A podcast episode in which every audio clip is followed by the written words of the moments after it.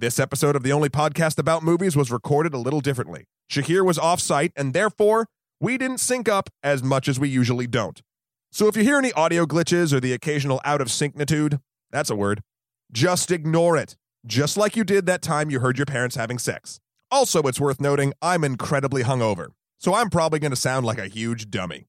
Enjoy the show.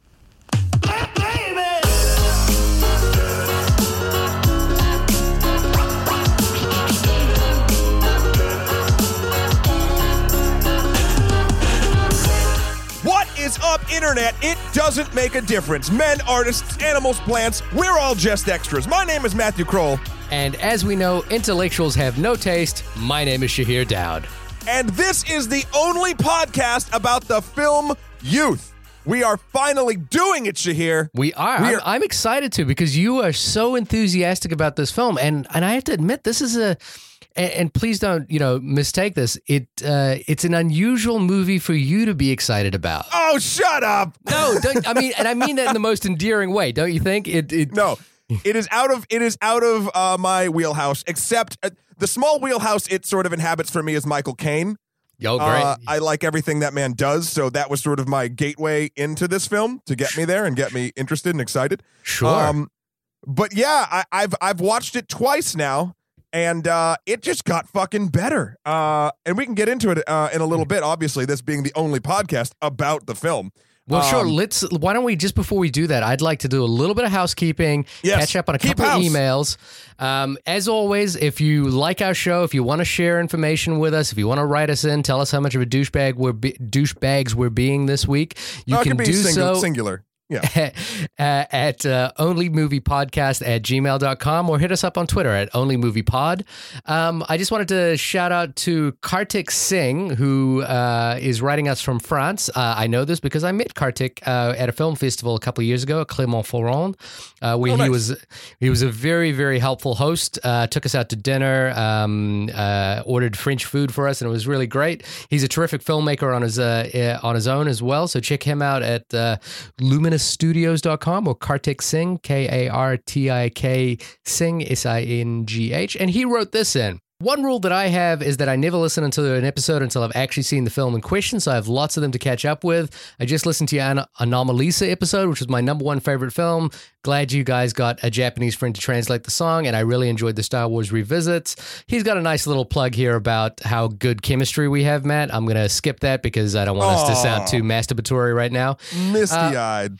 But uh, one comment he said, uh, he mentioned here was that we both took a gigantic shit on Sicario, which he liked a lot. uh, he made this interesting comment, which is I was perfectly fine with Emily Blunt taking a backseat in the second half of the film. Spoilers for Sicario. In general, I feel this hero's journeys bullshit has harmed movies and made them all feel the same. Ooh. So, what do you th- what do you think about that? Thinking back about our Sicario review.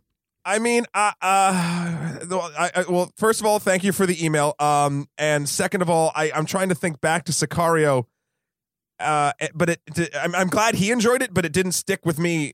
So I'm trying to like think back. Sure. Well, like- while you're doing that, I'll I'll tell you what I think, which is that yeah. um I you know, Kartik, it's an interesting thing, which is that Sicario is a film that I didn't enjoy that much because of exactly the reason you mentioned, which was that uh, Emily Blunt's character kind of gets lost in the second half of the film. And I think in the review, we talked a lot about why that didn't work in Sicario versus why that worked in a film like No Country for Old Men. Mm. The thing is, right now, is the more I think about Sicario, the more I really want to give it a second shot. Maybe because I listen to the soundtrack a lot um, on my headphones. Um, Mhm. So I maybe you know like Sicario might be a film I could be wrong about, but that was my initial. I, I still stick by my initial feelings, which was that the second half of the film, while excellent, does an unusual narrative turn that undermines what was good about the first half. Well, um, Yeah, and I, I think I, I I completely agree with the hero's journey sort of ruining things. Not everything has to be about like the one person doing the thing and changing and growing and whatever, or like, you know, that sort of that sort of thing. I know that's the sort of the standard. But something actually in the film we're going to talk about today in youth, uh, I feel like where youth does it very well and, and Sicario didn't and uh, is basically having an ensemble of characters, having them all be interesting and not forwarding certain like they don't all sort of further the same plot, but they just like in youth, they all seem to work together. And you could argue that while Michael Caine's is sort of the head, the, the main character, like there are tons of other strong characters that you could, if you spent five more minutes with the screen time, they could be the main character. So I Sure. think what what the difference uh, with, with Sicario was, and this actually might have to do with its advertising seeping into my brain a little too much Mhm. because it was sort of painted um, as this thing where Emily Blunt was the I don't know in the in the marketing or whatever was kind of the hero of the movie, and I kind of got used to that idea. Yeah. And then seeing it and sort of having it be the first half of that movie be just that, and then the second, well, maybe the first two thirds, and the last third, uh, just take such a detour, um, kind of threw me out. So I think it it just didn't set up its its sort of odd choice enough for me. So when it took the turn that it did, uh, it just threw me off the bus. Yeah, That's and I of- and I, I I kind of agree. Um, we we in a slightly different way, which is that I think that the turn doesn't inform the not messaging is the wrong word, but it doesn't inform the story uh, that the film is trying to tell, and it kind of t- it, it you know because I, I'm sort of confused then by the last scene where Emily Blunt's character hasn't really realized what's happened. Um, so I, I Yeah. kind of found that unusual. But again, Kartik, I actually did really enjoy uh, Sicario. It made my top ten list of uh, last year, and I do re- like. Uh, there's a lot of movies that are where I say I never want to see that again. Jurassic World, um, but Aw. Sicario is one where I'm like, I kind of do want to give that a second shot, and maybe my mind will change. I'll keep you updated if it does. I would watch it again. I, I think I would too. Um, there, there, it does do a lot of stuff right. Yeah, it's. It, I mean, Uh, look, it's a masterfully made film. I just think it made such an unusual choice that it threw me. It was one of Yeah. those unusual Yeah. narrative choices that threw me out of the movie. Hundred percent. Um, Um, Kartik, I also just wanted to uh, thank you for uh, mentioning that he doesn't listen to the podcast until he's seen the film in question. yes, uh, listeners, we've been we- debating this. Yeah, uh, we are trying out uh, a sort of a release strategy, uh, if you will, um, and you can advise us if this works for you or not. Uh, but we're trying a thing where we release the podcast at least one week after the film has been released. If we're doing a new release film, if you've gathered, we do film. We we we try not to restrict ourselves to what's playing at the movies. We will do a film like Youth, which has been out on uh, Blu-ray or or on iTunes for a while now. Um, Today, because we like it, um, we do short films on occasion. We do feature films. We might even do, um, you know, uh, an old school, uh, a, a classic film at some point, um, because we kind of, you know, this podcast, we're the only podcast, and we want to we want to cater to our own whims Yes. uh, and yours, listeners.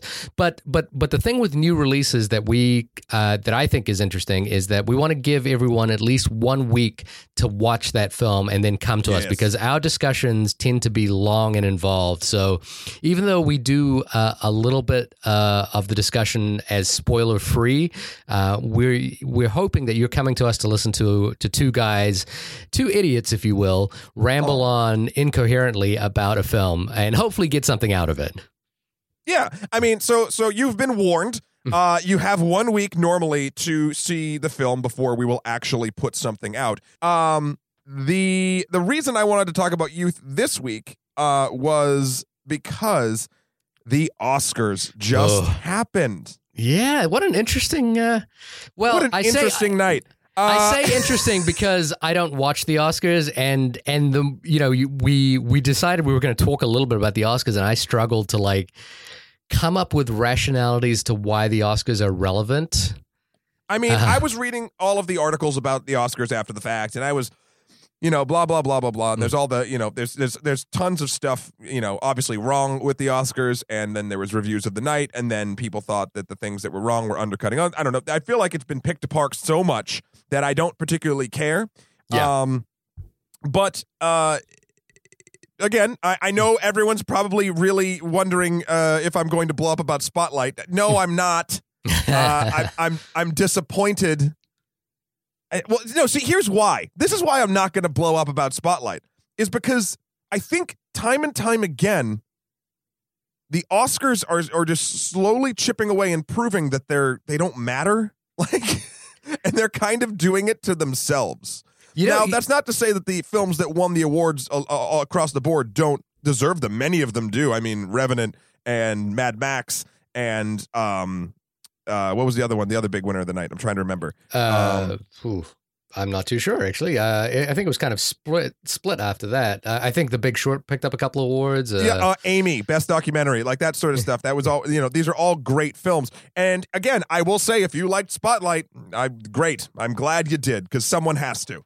But um, I, I just don't think. I mean, especially in a year where this film, Youth, that we're going to discuss at great length, came out, and it only got nominated for uh, song. The simple song number three in the film got nominated for best original comp- comp- composition. I think. Yeah. Uh, yeah.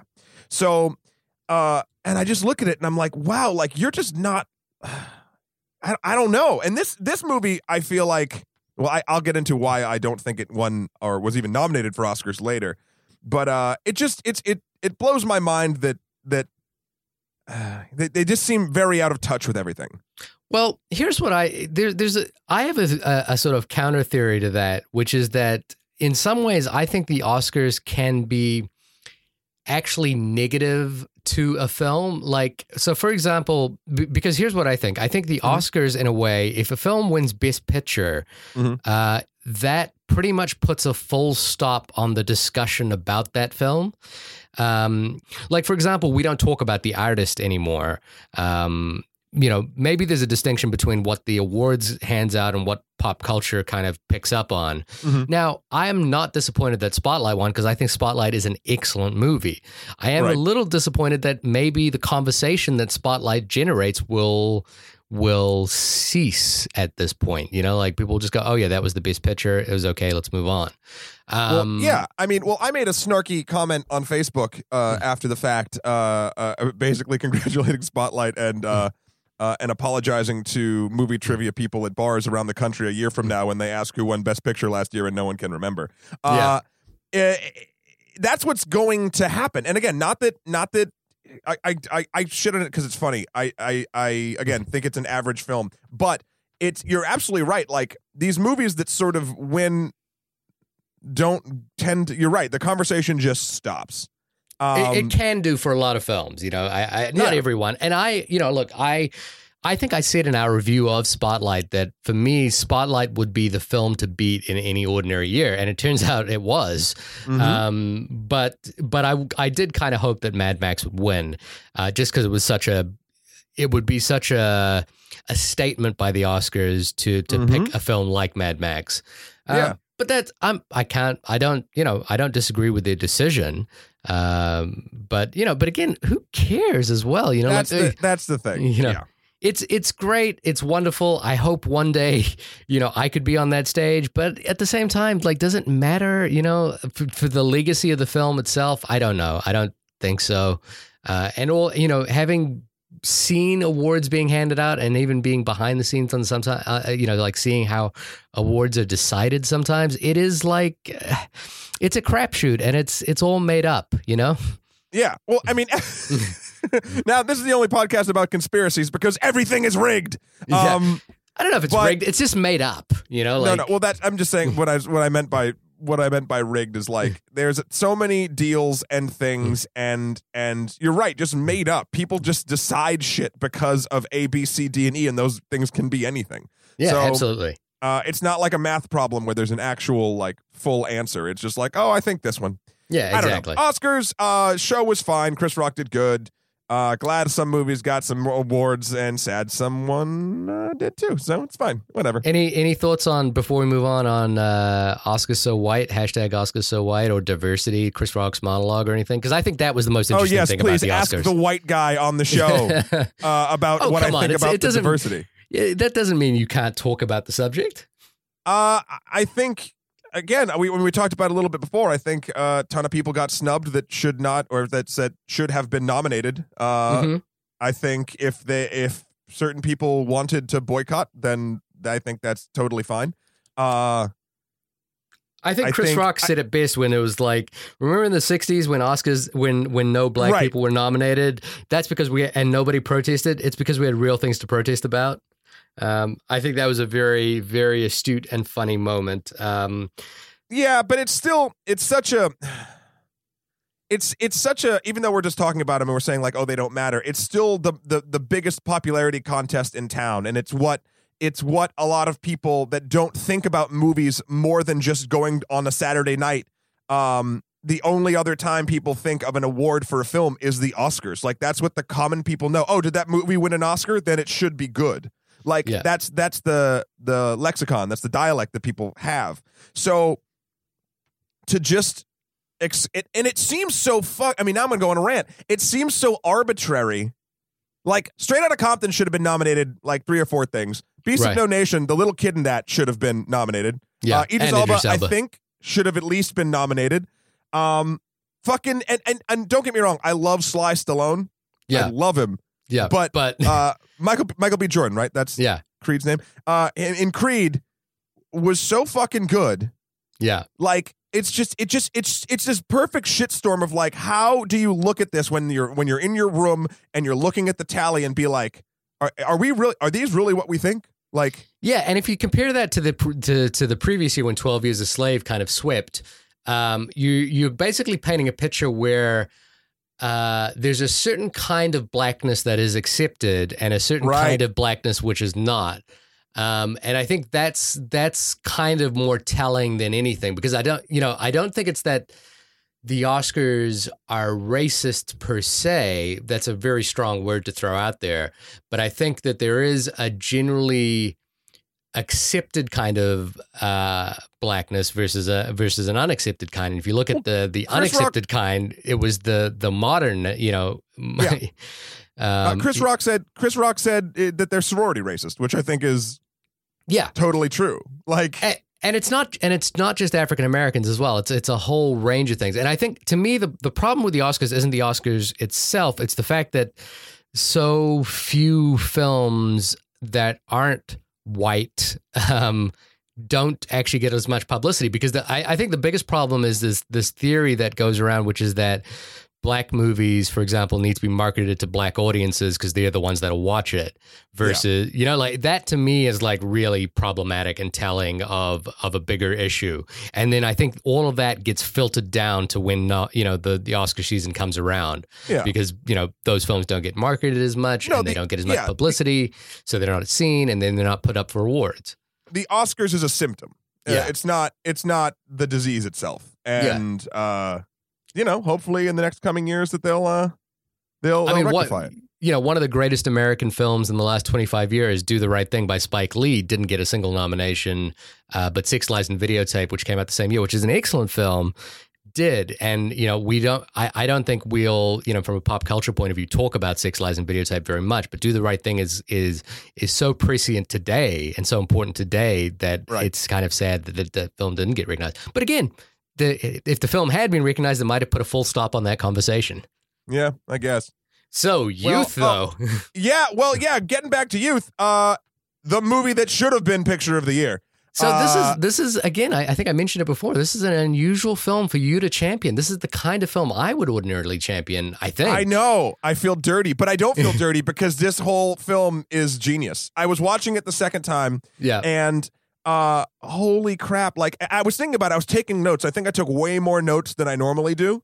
Great. um, this time around. And the, but but what I took away from taking all these notes was, I don't, uh, I don't, I, I can't understand this movie as much as I want to. Like I'm going to have to watch it to get all of the meanings and the deeper sort of behind the the scenes sort of what why things are where. Uh, I'm gonna have to watch this movie like 10, 15 times, and I'm fine with that. Like yeah, you want to watch it 10, 15 yeah, times, right? Yeah, like it's I I I got the gist the first time I watched it and I loved it, and then the second time I got a little bit deeper and I and some of the problems, and I I did have one or two problems which we'll talk about too. Um, that I had the on the first viewing. Upon the second viewing, I was like, oh, f- well, that all makes total fucking sense now. right, like, right. And then the argument, well, we'll talk about it a little bit later. The argument is, does it still work if it doesn't deliver on the first sort of So- thing? But whatever. So, for a- anyone who's listening in who wants to watch this film, the film Youth uh, by Paolo Sorrentino is available on iTunes now. It stars Michael Caine and Harvey Keitel as Fred Ballinger and Mick Boyle, two longtime friends who spend a season in a Swiss Alp resort, uh, both wrestling the, with the fact that their best years may be behind them um, and dealing with the notion of what the future might hold. Uh, Fred Ballinger has just recently, uh, at the very start of the film, has been asked to perform his signature composition, He's a he's a film A composer. uh, uh, he's a composer. His signature composition, "Simple Song," which was nominated for an Oscar um, for the Queen's uh, royal performance uh, with Prince Philip. Uh, meanwhile, Mick Boyle is a film director uh, who has brought a team of screenwriters to the resort to help him pin what he feels might be his greatest film, his testament, if you will, Yes. um, "Life's Last Song." Uh, good title too. Life's last day. Life, Life, Life's Last Day. Sorry, thank you. Yep. Um, and this is directed by Paolo Sorrentino, who won the Oscar for Best Foreign Film last year, The Great Beauty.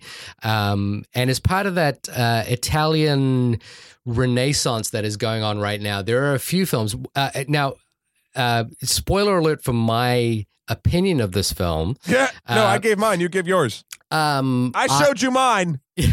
Well, I'm gonna, you know, look, Matt. I'm very happy that you really like this film, and I know that's going to sound a little condescending, and I hope it doesn't come across condescending. But this is kind of Mm-hmm. a film that's in my wheelhouse that you are passionate about, uh, and I'm really, I'm, I'm kind of, I'm kind of taken aback by that. I don't necessarily agree, and I don't think that this film necessarily deserves that kind of accolade. But I, but Oh. I think there is there is so much going on in this film and it is so uh, it is so just just first off this film is so beautiful It is Yeah. extraordinary to look at um, the cinematographer i think his name is uh, oh, i had it up on my screen a, a second ago but luca bigazzi i think his name is i'll, I'll get that in a second um, is so gorgeous that it, you watch this on the biggest screen you possibly can, Yeah. and it's it's cinema with um, with a capital C. Um, and it's so sensuous as well. Um, it's it's just worth watching on that level. I I think narratively, the film is a little hollow. Um, Ooh. but but the you know as part of this Italian Renaissance, there are a couple of films that I love. There was a film called The Last Kiss, um, which was remade into a film with Zach Braff, by the way, um, which I, I heard was awful. But the actual original Italian film, The Last Kiss, is just stunning, and possibly one of my favorite films of the last ten years. Uh, a film called I Am Love uh, with Tilda Swinton is you know to quote uh, Malcolm from uh, oh Alex from A Clockwork Orange is gorgeous and gorgeosity defined. Um, I am love and Matt. I I think you know like how I did with um with uh with Steve Bu- uh, Buja. Uh, which Hey, you was, got know, it to- right. I did get it right this time, uh, which was to give you a, you know, if you liked this film, I think you'll enjoy this. Um, check out I Am Love, uh, directed by Luca Guadagnino.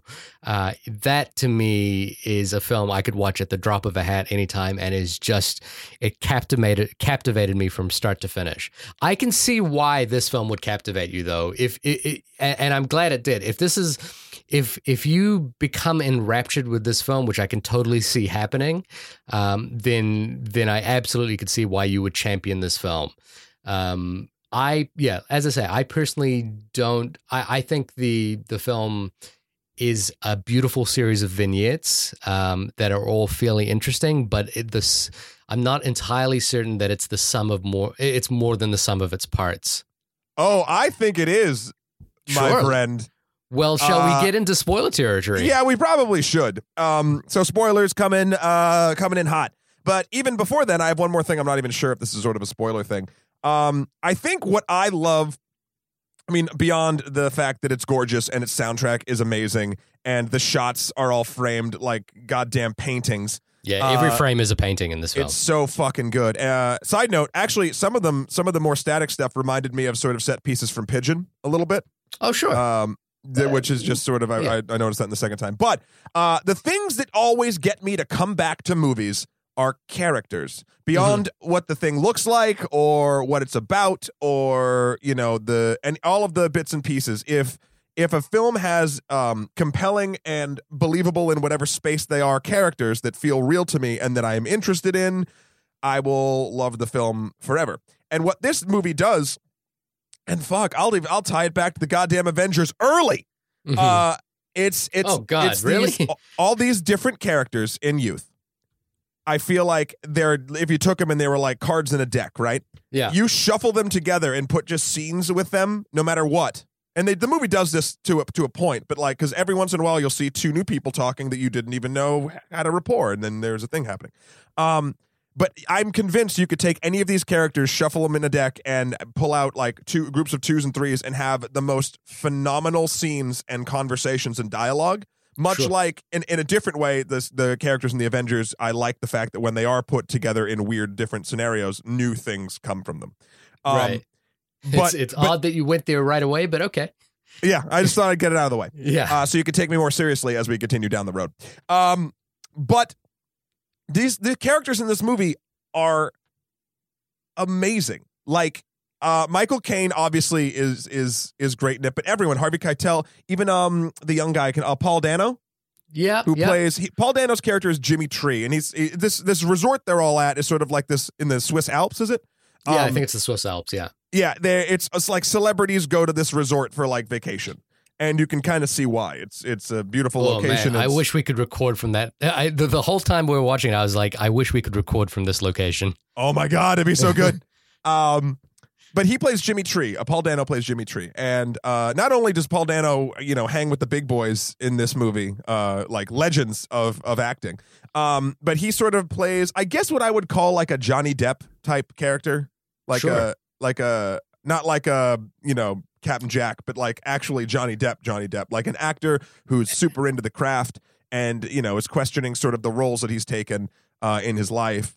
Um, and and you know uh, the I forget how I even started talking about him. Uh, Well, he So much- he he's uh, he's you you were mentioning that he plays, you know, like he goes toe to toe with Michael Right, Caine and with- Harvey yeah. Keitel in this movie. so everyone in this film, all their characters are wonderful. Um, and something that that that that took me that I think that one of the, the main things that grabbed me in this, and I got to go back to my notes because this movie it. If you feel if you feel me getting sort of stumbled, it's because I don't think I 100% get what this thing is trying to what this movie is trying to say. Sure. Um, but I think it it really wants me to, and I think it does some excellent uh, an excellent job sort of leading the the viewer. Um, I think if I had to put it a, a sort of a pin in in what this movie is about, uh, after all is said and done, and we can go through the sort of minutia of what happens. Uh, I think uh, the point that this movie is trying to say is that if you just shut up and get over yourself, uh, getting old or changing doesn't have to kill you. Sure. Yeah, I could I could see that. Certainly with the title and the two lead actors. Right. could, but every character in this movie, and it's funny, I was going through and I was like trying to figure out like, well, what something that makes all the characters very nuanced and feel very real is they all have sort of like, um, I guess accolades in their life and shit that they don't like in their life. Like they feel real. It feels balanced. Yeah. And obviously the older characters have more shit in their life because they've lived longer. yeah. in a weird way.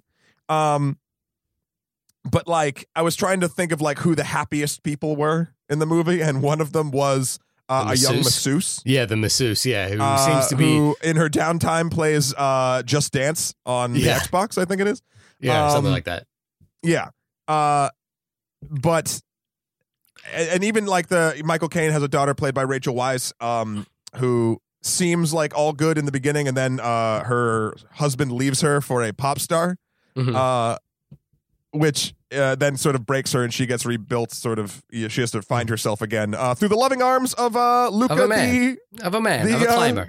the climber. yeah. Um, again, I feel like I'm talking in circles about this thing because there's so much to fucking dissect from it. Well, here's the thing, Um, Matt. I, I, you know, look, I, you said, you said something earlier, which was that you, you feel like you haven't wrapped your head around the film completely, and, and, um, you know, uh, it's great that you want to go back to the well and try to figure this film out. I personally think that the reason you might be struggling to, to, to, to come to grips with the film is, is again, I don't think that the sum is more than you know it, it- I don't think this film is more than the sum of its parts, which are which is that it has really lovely, well written, considered scenes which all dance around the t- the topic of getting older and Right. and one's legacy. Um, but I don't think it actually eventually comes to anything about it. To me, what this film feels like is is basically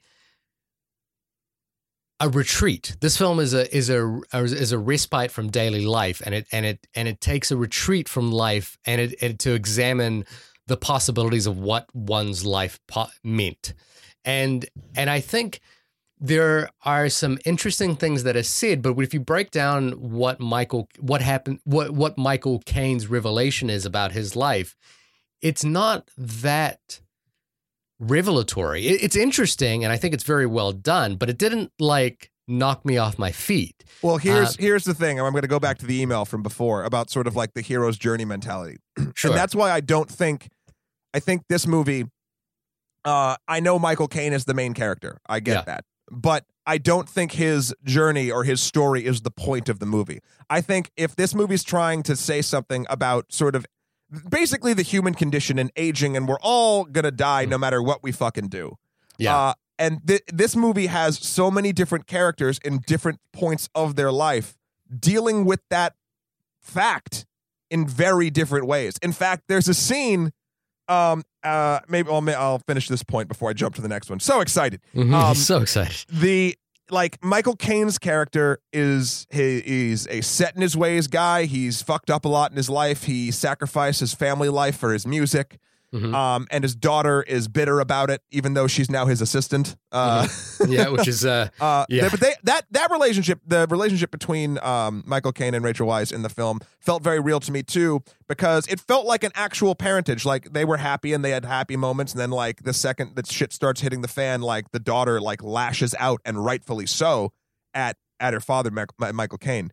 Um, and then they sort of like get over it because they're close in a weird way. Like it felt like when when characters argued in this film, then and a couple other times, once with Harvey Keitel and Jane Fonda uh, as well, which we'll talk about later. It felt like an actual real argument to me and a fight. Like a lot of times there's like screaming and then people walk away in movies or a fight, a physical Yeah. fight starts or any of that shit. This every confrontation in this film felt so real because it had its peaks and valleys, its sort of one two punches back and forth sort of sparring.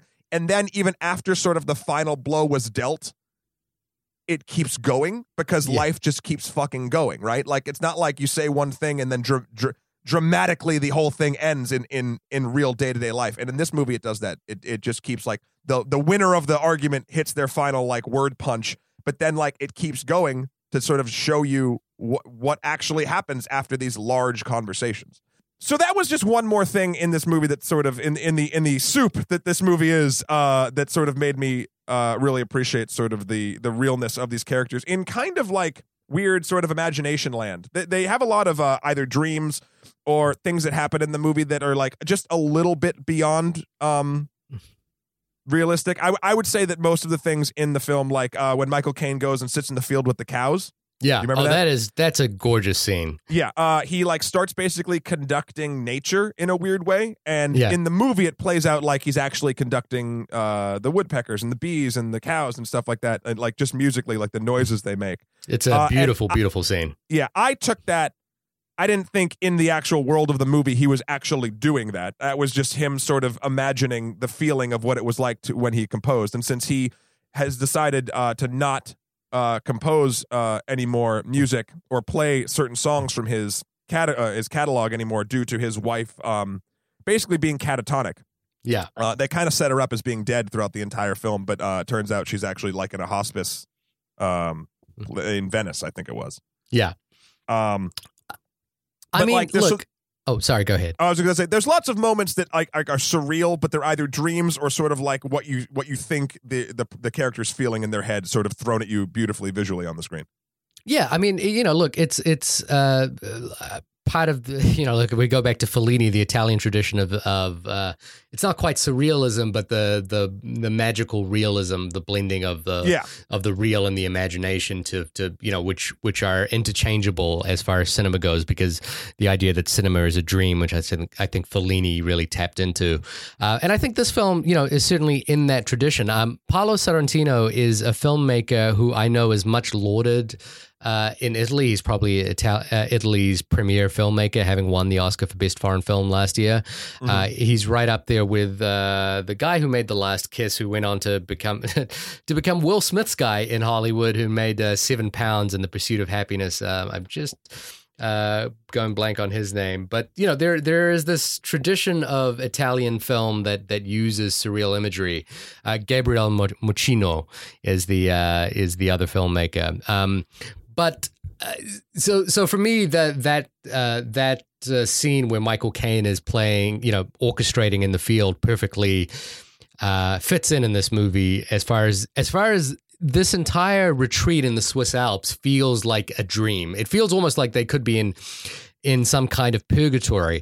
And the thing that's interesting yeah, well, there, it kind of is in a yeah, weird way. The thing that's interesting there that I that I was sort of intrigued by is that a film like this would set up would sets up this this this extraordinarily world of privilege and wealth, um, mm. but doesn't actually um, make any commentary about that. I mean, you know, like the, the film kind of reminded me of Renoir's film, uh, The Rules of the Game, and um, maybe uh, Robert Altman's film, Gosford Park, which is, it's a, you know, like it sort of starts it starts by setting you up in this world of extraordinary privilege counterbalanced with the working class that's beneath them you see the workers at the at the resort kind of yeah, getting ready yep. and preparing but the film unlike gosford park and the rules of the game the film makes no commentary about that and that's and that is unusual given that we live in the age of Occupy Wall Street, the 1%, the 99%. Uh, you know, I that, think, that is. I think it does actually make comment to it. doesn't verbally sort of say, mm. like, it, do, it doesn't make a scene out of it, but it make it definitely. How do I put it? Like you, you see the workers getting ready, and you see mm. them sort of helping these elderly rich people around. Most, some elderly, not everyone. I mean, hell, Miss yeah. Universe eventually goes there. Yeah. Um, but uh, you know, you see them sort of in their downtime a lot too. Like the again, the masseuse who dances and the uh the sort of the I guess there was like a sad prostitute. Yeah, I think too. I think she's like as far as as the film making commentary, the sad prostitute is the kind of as far as it goes, which it has the and it's lovely. It's really it's really well done. Uh, there is a, a a young girl who uh, she looks like she comes from a Todd Solondz film. She looks like she she comes from Welcome to the Dollhouse. Yeah. Um, you know, w- walks into this resort every night, kind of uh, mournfully with her mother, um, and waits as you know, and she waits for men to come pick her up, uh, who tend to be like much, much, much, much older. And so it's older men kind of finding a young woman, um, and and look, uh, I, I, guess what I'm saying is that in in any other film without the kind of dreamlike imagery that goes along with this film that would be lecherous and there would be more of a more of a perhaps more of a discussion in the film about the power dynamic that's happening um, and again this is a film where very wealthy people are basically indulging um, their very wealthy um, habits um, on screen, and and the film makes no commentary about it. Well, I don't um, think, and, and, and I don't, I don't that I don't think the film I, needs to make it. It's it's what's remarkable about it is I don't think the film needs to make a commentary about it, and I don't think the film intends to make a commentary about it. And it's it's amazing that that it you know despite that it didn't that actually didn't bother me uh, a lot. It it kind of felt like this was just a lovely world, and this is the way the world operates. And I kind of, I kind of actually enjoyed that. Uh, for example, that other film um, that I mentioned, uh, I Am Love, is actually set in a similar universe of very wealthy, powerful people. Um, but it it does actually make a commentary about the people that support these wealthy people. Um, and and I think that's what that film was about. And this film is not about that. It's just unusual to me that you know we live in we live in the age, and it's perhaps because I'm middle class and so are you, Matt. Um, that that that we didn't. The film somehow manages to skirt above that feeling. You know, like like imagine if if we were watching any other film that was perhaps not as well made, which was about rich people indulging their richness um, on a retreat, and, you know, like we might go, oh, well, this is just really a film about wealthy people doing their thing. And do I really care? Um, I, I, think it's kind of remarkable that the film skirts above that whole line. In the same way, I think the film skirts above its it's it's really teeing the line of slightly misogynistic is the wrong word, but leery old man kind of pervy old man kind of thinking, um, because there's a you know a Miss Universe character uh, turns Oh, up hold on. Let's let's stop because I gotta I gotta I gotta go back to what you're saying before you rem- put a pin in that. We'll get that in a second. okay, okay. uh, I, well, I so guess going I guess back to the, going back to the rich thing real quick. Uh, Yeah. Just I, I want to let you finish that thought before we before I interrupted. Well, I guess in the Um, same in the same way, all I just wanted to say was that it, it's remarkable that the film is playing in that world without making commentary about those things, and it doesn't need to. I think I think this is actually a positive on the film um, that it's so the director's voice and his and his eye on his subjects is so empathetic that it doesn't, you know, it doesn't even it doesn't that doesn't even become a factor, even though it is a Well, the it's a reason it strange doesn't world become a that we're factor- visiting. It doesn't become a factor is that it's not a factor. I mean, I think to be honest, the only reason it takes place, other than the fact that it's pretty in the Swiss Alps, the only reason it takes place uh, at uh, basically during rich people uh, at a retreat is a couple a couple different factors. One, if your whole thing is about reflection of sort of the human existence, uh, with little to no distractions, it's going to be really hard to do that. Telling a story of like of basically people that are like working constantly.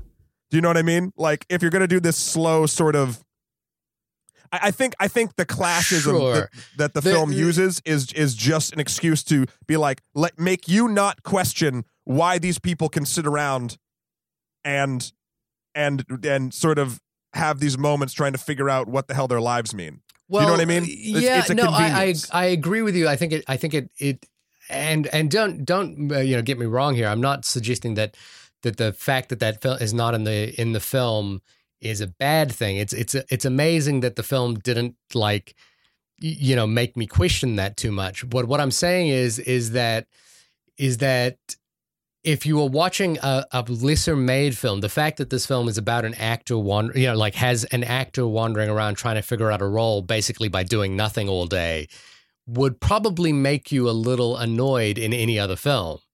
And it doesn't in this film, and I think it's kind of interesting that it doesn't.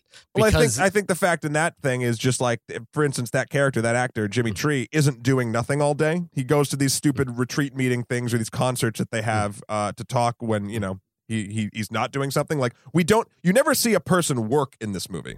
no, Like Apart- it's all about the, the- time. Oh yeah, apart from the director and his writers. But Yeah. even then, that's all still sitting around and talking about Oh, doing the work. You never see I- anybody write. Oh, I wish I, c- I wish I could write like that. like I wish my writing sessions were like that. Yeah. uh, So like it, it- this movie is all about the in between moments, the the moments where you have time to sort of sit and reflect or talk with a friend or whatever. It's not. It, I think that's the whole point of it, and that's sort of why it's portrayed in this sort of way. Um, and then also to to hit your sort of pervy old man. Uh, continue on that thought. I was I wanted to see where you were going. Well, I just I think the film kind of again it teeters on that line of pervy old man, uh, but it manages to get away with it because again the director's eye is so empathetic and so non-judgmental. But this has a a, a kind of a scene in this film where a beautiful woman kind of just walks around naked in slow motion. Um, and it's kind of a strange, unusual scene because it has nothing to do with the film and it has nothing to do with anything the characters are thinking about in the film. It has film. everything to do with the film. What do you, why do you, do you think that that scene had no point? I, I don't think that that scene really plays out in any meaningful way, I, other than it just happens. Um, Okay, I- and, and and it's it's a it's but the thing here's the thing it it has that kind of uh, Italian way of portraying sexuality, which is which is classic classic masculine and femininity, and without shying away from classic masculinity and femininity. Um, so it's a film that without it it somehow manages to avoid objectifying her. Rather, it seems to be celebrating her in a stra- in an unusual way, in the in, in much the same way Fellini did in Eight and a Half with women. Well, it's Uh, yes and no, and I don't think it's celeb in a, in a weird way. I, I guess it's celebrating her, but it's more celebrating. I think the, so. The two guys, Harvey Hmm. Keitel and and um, just to set the scene, Harvey Keitel and uh, Michael Caine are in like a, a, um, I guess it's like a heated pool, a heated Hmm. type of pool where you can like go towards the heating coils and uh, like you could. Um, I've never been in one of those. It's like a spa pool, right? right, right. and Miss Universe walks up uh, and she's naked and she walks in and she does the whole slow mo thing and whatever. And it's sort of a weird scene because Michael Caine and and uh, Harvey Keitel don't know uh, what the fuck to do. They're just sort Yeah. of like, uh. But so here, are these two 80 something year old men.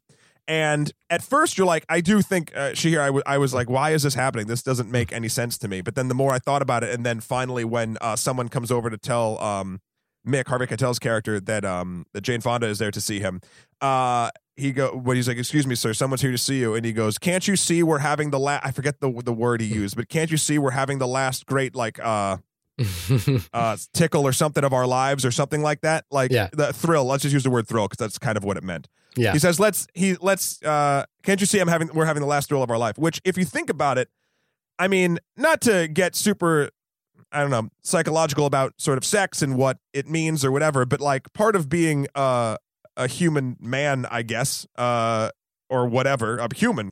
That's a huge sort of telling thing about age because I imagine when you get to be 80, very little sexually excites you anymore, if that makes any sense. This movie's all about sort of how life changes and your perspective of life changes as you age.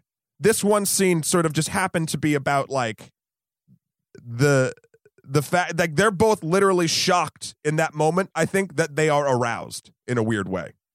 Uh and I also think but like everything in this movie, even Harvey Keitel's character takes his writing uh partners up to uh the mountain and they look through the telescope um and the, he says something along the lines of like look over there. It doesn't like what what do you see? She's like oh it looks really close. So, well yeah that's that's because you're young.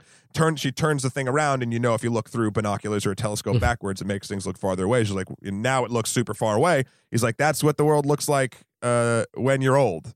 And because everything your entire life is sort of behind you. And when you look back everything just seems so far away. So i think um i just think that this whole movie's point is sort of doing in a very artistic way showing you how you know your perception of being alive is going to change and very you don't really think about that a lot because it happens so slow in real life you know yeah. uh, sh- sure. and and this movie does a great job of sort of like showing you people in different points of their lives reflecting and dealing with the fact that they are still alive in different ways.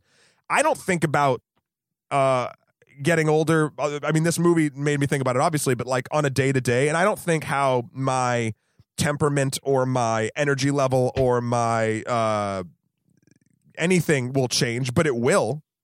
And I think this movie does a great job at like showing just sort of the way different realistic yet eccentric people act uh, when that happens. Sure, I I could totally see that. I I still just question. Now, again, I don't think the film actually teaches into leery old man kind of thing quite. It it kind of tiptoes that line and doesn't manage to fall off, which is an amazing balance act. I just don't that that particular scene with uh, Miss Universe uh, wandering around in slow motion naked through uh, through a pool um says anything revelatory it's it's yes i get it, It- well, you no, know? no, it's not like the crux of the film. It's not like the oh my god moment. It's no no the, and, I, and it's, not meant to another, be the oh it's my god another moment. It- instance. it's just another yeah it's another instance but it it does teeter on that slightly um slightly i romanticized version of what youth can be um and but to be fair the film does give that character a little bit of a grace moment earlier That's on where she say. calls out when she calls out uh, Paul Dano's character for thinking for call, for thinking that she's vapid, um, and she says, "Listen, and I'm thinking that she's vapid. This Mm. ah, we're gonna go full circle. Thinking that she's vapid due to the fact that she really liked him in basically an action popcorn flick, not Yeah. unlike the Avengers. Yeah. Um, He And- played and uh, then- in Mr. Q, the robot movie. Mr. Q, the robot, is a, is the name of the character, and uh, he basically went. He says early in the film, he's like, you know, the mo- one moment of levity, and only the only thing I'm going to be remembered for is playing a fucking robot. And then the first thing Miss Universe says to him later in the film, it's like, I loved you as Mr. Q, and then he basically kind of shits on her, as sort of trying to be snark and sort of smart like, Yeah. uh, basically calling her an idiot, and she fucking snaps back with like some fuck. I don't even remember. It was just like some really smart hard well, no, shit. she she just she says something that's really um, insightful, which is that uh, you think that it's ironic that I enjoyed you for because you're in that film. Um, I enjoyed my time as Mr. Mrs. Universe. I enjoyed the fact that I took part in that uh, pageant. Uh, you don't seem to have enjoyed the fact that the thing you're most remembered. You don't seem to enjoy the thing that you're most remembered for. yeah, she she says it snarkily. She says, "I enjoyed my time uh, Mm. with the Miss Universe pageant. Did you enjoy your time as Mr. Q?" And then she like Yeah. walks away, and he's like, she walks "Uh," away like, and and Mick I think it's Fred Ballinger turns to to to Paul Dano's character and says well she's no idiot and he kind Yeah. of laughs and says no she no she isn't Yep. and it's you know but then later in the film he actually gets the moment that he's been looking for which is that a, a little girl comes up to him and mentions uh, this little indie film that he was in that Mhm. nobody saw and I don't think that her scene later on where so so the film kind of like sits up here that she is much more than a than just a great beauty, you know, to to steal this title from Paolo Sorrentino's previous film. Um, but then it it has a scene with her where all it does is look at her beauty, um, and and and I again, I don't think that the film actually manages to fall off into into misogynistic or into into uh, getting that balance wrong. It actually feels completely natural within the film, and, it doesn't feel too judgmental or anything like that. The, the the director's eye is very very smart. Um, but I'm just saying that, like in a lesser made film, that scene played wholesale as it was would not work, and you could almost see it not working here. And it's it's remarkable to me that it does work. So yeah, I I you know like again I it, it's sort of you, I, and I can see why you're having issue with me saying this because you don't think that the film gets into these into these issues because they because the film is so well made. And I and I agree with you, and and because these issues aren't what the film is about. But it's hard to distract to to for me to dissect what the film is about versus what the film is presenting me, which is rich old men in a in a resort, you know, basically wrestling with existential crisis, you know, with an existential crisis. You know, I, I think those things are, you know, given that the fact that the film highlights that there's a working class underneath the, underneath this whole film, and there's a you know a working class prostitute in the film as well. The fact that the film doesn't address those things is interesting to me at the very least. Um, and it's in, you know. I, I counterbalance that with is it's interesting that the film manages to get away with that, um, and and See, but here's the thing, and, and I don't want to put words in your mouth, but Hmm. it sounds to me like it doesn't for you. It sounds to me like you're because you you I mean the majority of this podcast has been sort of these things that sort of bothered you about it. Yet you keep going back at the end and saying it still works, it still works, it still works. Well, I don't I don't think it worked for you. You know what I mean? Yeah, and I guess maybe the the part that doesn't work for me is is is that question of the sum. You know, like like uh, I keep using that phrase. Is the film more than the sum of its parts? And I think all of those scenes that I mentioned are really interesting. But to me, the the the place that this film finally ends at is not that interesting. It's it's it's a place where this film ends at, and there's part of me that feels like this film is really you, you know like you're you're talking about how you are want to watch this film over and over and over again to try and ascertain what the film really means and i while i appreciate that I, i'm not going to do the same thing because I like my initial impression, maybe I will watch it again, but my initial impression of this film is that it's a series of really interesting scenes that dance around the idea of what it means to be to be at the end of your life rather than the beginning of your life. But it offers to me fairly little um, revelation or or like the the the overall connectiveness of those scenes doesn't really land for me. Right. I Uh, think I think I might have misspoke then. I don't think that uh, this movie has some sort of uh, revelatory like, oh my god, this is the meaning of what it means to get older. I think to think a film has that, or even to think that uh, for the film itself to sort of if if it said it said that, which it doesn't, uh, would be totally pretentious and bullshit. Uh, what I what I think what I meant to sort of say now that we're coming back around is. I think the film says what it's trying to say very clearly. It's different perspectives, uh, different sort of outlooks at how your perception of you and those around you changes as you age and slowly crawl into a grave. But I don't think there's going to be like, oh, it's totally the point. This is the point. I think the the small moments that you say are sort of like don't connect as well and don't have a whole like doesn't make the whole thing come together to a cohesive point. I don't think they're trying to. I don't think it's supposed to. I don't think uh, it it needs to. Again, I gotta. I think that email came at a very fortuitous time because this is not a hero's journey movie. This is Mhm. not something that like you keep bringing up like Michael Caine's uh, story just kind of goes somewhere and it doesn't you know whatever the the resolution didn't feel complete or, or enough for you. I, I don't think it was meant to. Again, I go back to even the way arguments were treated in this movie. This movie treats things that happen to people a lot like real life. And I don't want to see that all the time in my movies because I like things blowing up and superheroes saving the day. But if if every once in a while I like seeing something that even though it's set in sort of a, a little sort of I guess headspace or sort of um uh a little bit more than uh normal world. Uh, I like seeing characters that interact, have their stories happen, and the conclusions not just be "and they lived happily ever after." Like it's just like, well, he's keeps going. In fact, the last thing I'll say because we uh, we do need to wrap up. We're going a little over. Is Michael Caine's character, but at the end, he oh, throughout the entire thing, he's been going to the doctor and you know trying to figure out like if there's anything wrong with them and blah blah blah. And every other character seems to have some sort of health issue, one way or the other. Uh, and his uh, results come back, and lo and behold, he's fine. And uh, I think that like hit the character hard. He's like, after all these years, you know, of on all the shit I've done, uh, good and bad, like I'm just I'm fine, I'm healthy. Like that's fucking nuts. Yeah, and and I think that might play into the guilt that he has over a ba- is Over a lot not- of his life. Well, not. I mean, not aban. Yeah, no. Essentially, abandoning his wife. His wife has uh, probably passed into some form of dementia. Yep. Um, and he has, you know, he hasn't visited her in ten years' time, and you know, Rachel Weisz has this amazing monologue where she basically outlines every um every bad deed he did uh, Yep. which was which which which summed up like essentially ignoring her uh you know i- ignoring his family in favor of his music um and having affairs multiple times uh both with men and women.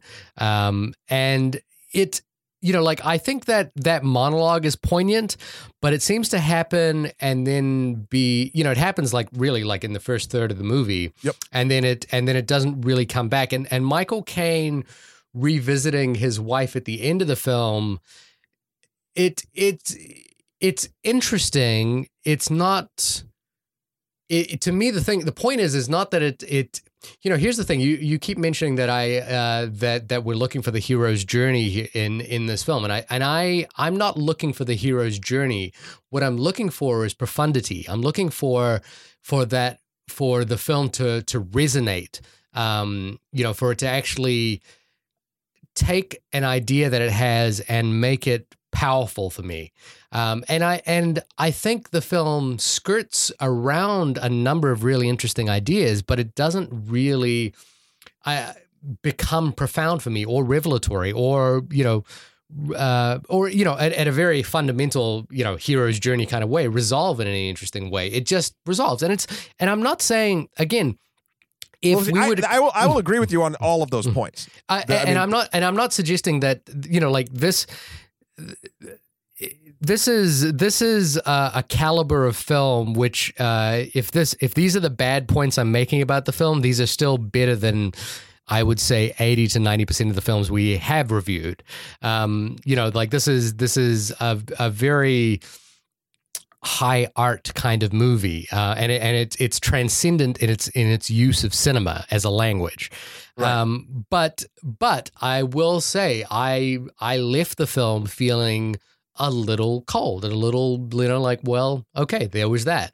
Um, whereas for example a, a film which plays in the same um, the same caliber of cinema, for, cinema, for example, uh, a film like I Am Love, left me uh, contemplating life in a way that I didn't ever expect. Um, it, and much in the same, and, and the reason I don't want to hop on this point too much is that I feel that that's how you felt when you watched this movie, and if you did, that's right, which wonderful. is fine. But uh, the I, you know, yeah, I, I, I the, the argument is always very interesting when when I, I I feel like you're sort of dancing around me because I liked it so much. Which No, no, I no, I- appreciate. no, hold on, hold on. And I appreciate. Uh, but you know, the points that you've made obviously hit for you, and that's fine. Um, the the one thing I'll say is that you know I'm glad that, for instance, like I think you know the feeling that I got from this movie based on what you just said from the the sort of similar feeling you've gotten from movies in the past. I I now have had that like oh shit like. I, and I think that's why the, the fact that there's no revelation sort of for the characters at the end or anything like that really works for me because the the the revelation isn't going to come from me getting to the end of the film. The revelation is going to come from me and this is for me. This mm. isn't the movie. It's going to come from me when I watch it a bunch of times later on and keep thinking of new and interesting points that the movie sort of brings up. And Sure. maybe the fact that it does not answer them is prob- is probably why I really like it. Like it just keeps posing lots of great questions around a interesting enough story with fantastic characters and things that every human being whether you're, you know, what man, woman, rich, poor, whatever, everyone's going to die. Everyone's going to die. And at some point people have to come to terms with that no matter where you are. So this is just a very interesting way to sort of kickstart at least my thinking about that. Because I'm not a religious guy. No, no, Uh, no. And and, so- and don't for a second think that I'm tiptoeing around the film because you liked it. Because if I really disliked the film, I would take you to task on it. Um, I I just I, I do think this is a film worthy of your attention and worthy of anyone's attention, and it is a it is a masterful film. It's kind of in the same way, which uh, I, I feel like you know, Kartik's email was was uh, actually really pretty. It's the same way that I feel about Sicario, which is that I feel like Sicario didn't necessarily work, but that doesn't mean it's a bad movie. Right. In fact, it's more excellent than most of the films we talk about. Um, and this is and this is you know more excellent than most of the films we talk about. It is a superb film uh, and superbly crafted. Uh, I just I personally didn't find for the reasons I've outlined that the film resonated with me. Yeah, which is Um, fine.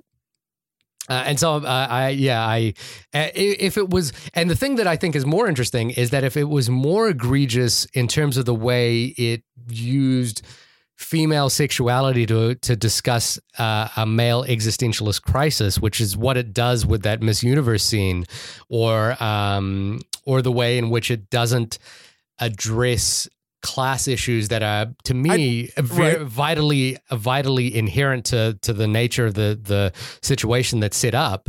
The way it, you know like the fact that it do, it manages to skirt around that is is masterful to me. It's it's it is kind of remarkable. That was i I was feel, yeah. you know, well, I feel I like was most of our most of our conversation has been about kind of those moments, those two moments, mm. which are so entirely small in the entirety of the film. Which I know you were saying that you know that if those are the problems and they manages to sort of work around it, that's that's a good thing. I do feel bad, and I hope. I really hope you took to heart our uh, our thing in the beginning, dear listeners, of um, seeing the movie before you listen to this. Yeah. because I feel like we've gotten caught up in a lot of stuff about this movie that would do someone who has not seen it no service. Well, and and you know, like the one thing I, I I wrote down in my notes is the minutiae of this film, the things that we've kind of like tapped into are really beautifully done, really Yeah. interestingly done. Like like there's a there's a Buddhist monk who uh, they think can you know who's who's claims to levitate, Right. and one scene later he does, and it is a beautiful moment. Mhm. Uh, it's a really really lovely moment, and there are you know scenes of uh, uh, for for example a couple keep coming to dinner who Oh, yeah. uh, you you know like they keep having bets on whether they'll talk to each other and they don't. In fact, in one scene she slaps you know the couple the woman and the couple slaps him in the face. Then they follow that couple into the you know they see that couple later on wandering through the woods and they follow them and watch them have sex and it's kind of it is a really lovely moment. I again, I just I do. I don't think that that coupled with the central storylines around Mick Foley, uh, Mick, um, Mick Foley, the wrestler? yeah, Mick Foley, the wrestler. yeah, so sorry. mankind shows up. yeah, Mick Boyle, the filmmaker, and Fred Ballinger, coupled with those those minutiae, add up to something greater than the sum of those individual scenes. Well, I that would be my final do. thought on the film. And if I didn't have a hangover, I could prove it.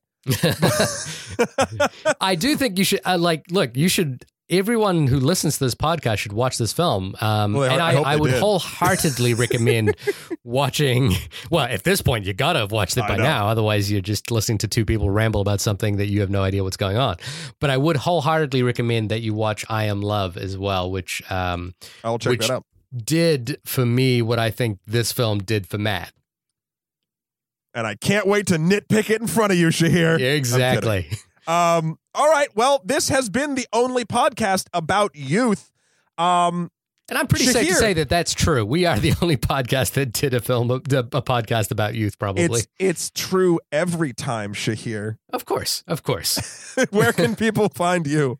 Uh, you can find me at www.shahirdaud.com. That's S H A H I R D A U D. Um, a lot of, uh, well, my work is, I was going to say a lot of cool work is on there as though I was talking about someone, someone else in the third It's person. cool. It's you know cool. it's cool. You can say it. Say it's cool. Uh, but uh, we have a cool music video uh, that I'm working on right now with uh, with robots that uh, will be coming out shortly. So keep an eye out for that.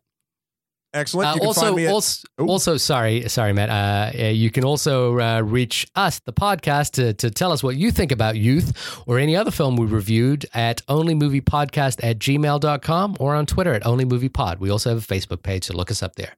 Yes, you can find me at Matthew Kroll, M A T T H E W K R O L dot com. Also, Skeletor, the number four, P R E Z on Instagram and Emperor MSK on Twitter. Um, yeah, and I would say this. Uh, I, I, uh, for the off rare small t- chance that a person has been going through this entire thing and is super confused and hasn't seen the film, uh, and and if if the normally like these types of movies and um, you know, pigeon sat in a branch, uh, you know, all these sort of like more, I guess, heady art housey films. I would still say this is a good gateway one. Sure. Uh, uh, I think. I think it. Uh, I'm. I, you know who I really want to. I, I hope he listens to this uh, after the fact. I really want to give this to our fri our friend uh, Vince uh, Arrigo. Okay, Uh, sure. Because he's my like, if I had to de- define like action fucking Marvel head sort of like ah dude. Uh, when it comes to his films, although he do he does love a good Disney princess tale, let me tell you. Uh, uh, he I I I I really want to see what he thinks of this movie. sure. Uh, No, I'm really curious to see what actually everyone does. So send in emails and let us know. Come home. I'm coming. I'll, I'll be home soon, Matt. I miss you. Miss you too, buddy. Till next time, everybody. See you later.